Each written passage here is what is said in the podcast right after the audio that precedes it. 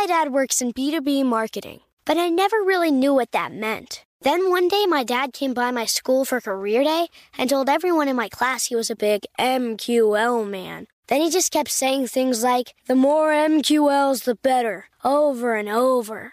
My friends still laugh at me to this day. I think it means marketing qualified lead. One thing's for sure I'll be known as the MQL man's kid for the rest of my days.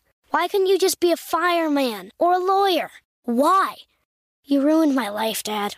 Not everyone gets B2B, but LinkedIn has the people who do. And with ads on LinkedIn, you'll be able to reach people based on job title, industry, likelihood to buy, and more. Start converting your B2B audience into high quality leads today. We'll even give you a $100 credit on your next ad campaign. Go to linkedin.com slash customer to claim your credit. That's linkedin.com slash customer. Terms and conditions apply. LinkedIn, the place to be, to be.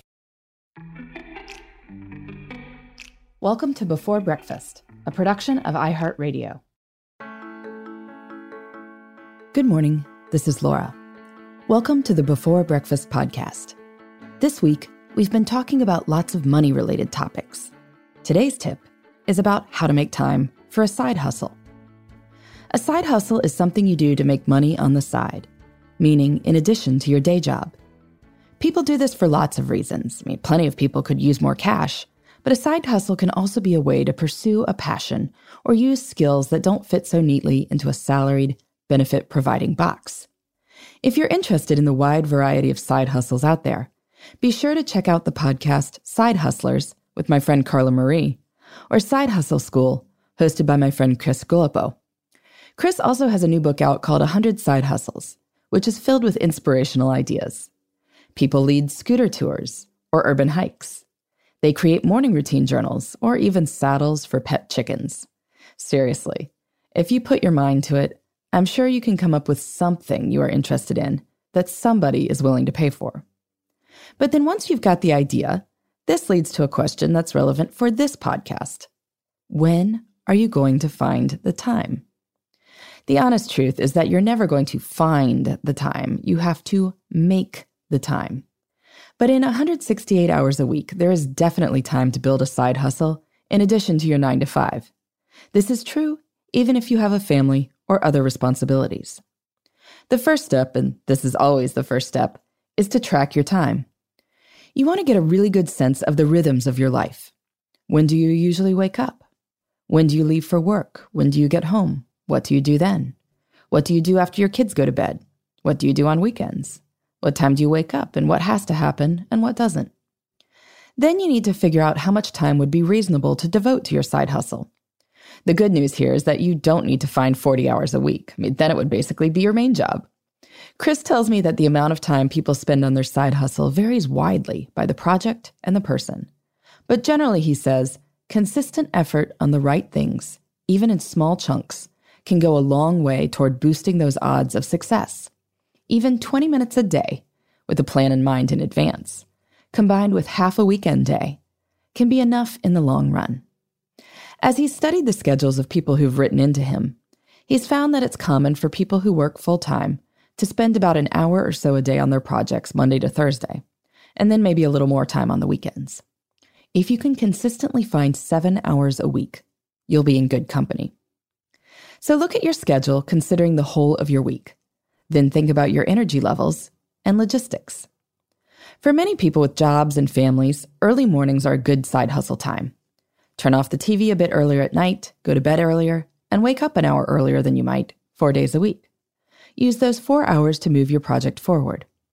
Of course, if your kids wake up at the crack of dawn or you're not a morning person, then early mornings might not work for you. One option is to choose one evening to go somewhere like a coffee shop or the library. You might be able to work from 6 to 10 p.m. on your business. And yes, that's going to feel like a really long day on top of your regular job. And you might need extra kid coverage, but it's only one day a week. You can power through knowing you can then relax on your other evenings. Weekends are always an option, and if you're side hustling, working on weekends is somewhat inevitable. But you can do it with an eye toward preserving family or leisure time, even as you're getting stuff done. A great option is to choose one weekend morning to get up early, basically as if it were a weekday. You could get a ton done between 6 and 9 a.m. If you've got teenagers, this is basically time that doesn't even exist to them. You could still have time to relax or get a workout in before anyone starts stirring. With littler kids, you might opt to use mid afternoon nap time or quiet time for your side hustle. Or if you're co parenting with someone, you might reach an agreement on coverage. But in any case, if you worked four hours on Tuesday nights and three hours on Saturday mornings, you'd be devoting seven hours a week to your side hustle, even though you're only really stretching your schedule two days a week. Of course, with a limited time frame like that, it's very important to be intentional with your side hustle hours. You need to focus on what best moves the business forward, rather than spending all seven hours answering emails. But there are 168 hours in a week. If you work 40 and sleep eight hours a night, so 56 per week, that leaves 72 hours for other things. Devoting seven to a side hustle still leaves space for the rest of life. If it's important to you, it's definitely doable.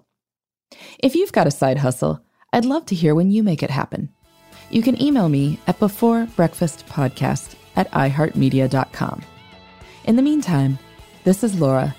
Thanks for listening, and here's to making the most of our time.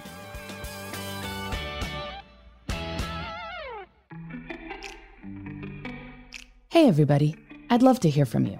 You can send me your tips, your questions, or anything else. Just connect with me on Twitter, Facebook, and Instagram at Before Breakfast Pod. That's B E, the number four, then breakfast, P O D. You can also shoot me an email at beforebreakfastpodcast at iheartmedia.com. That before breakfast is spelled out with all the letters. Thanks so much. I look forward to staying in touch.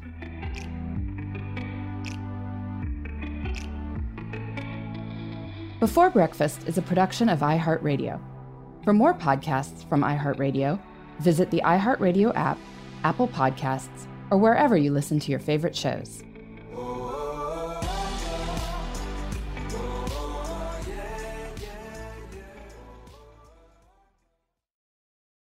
Hey, listeners.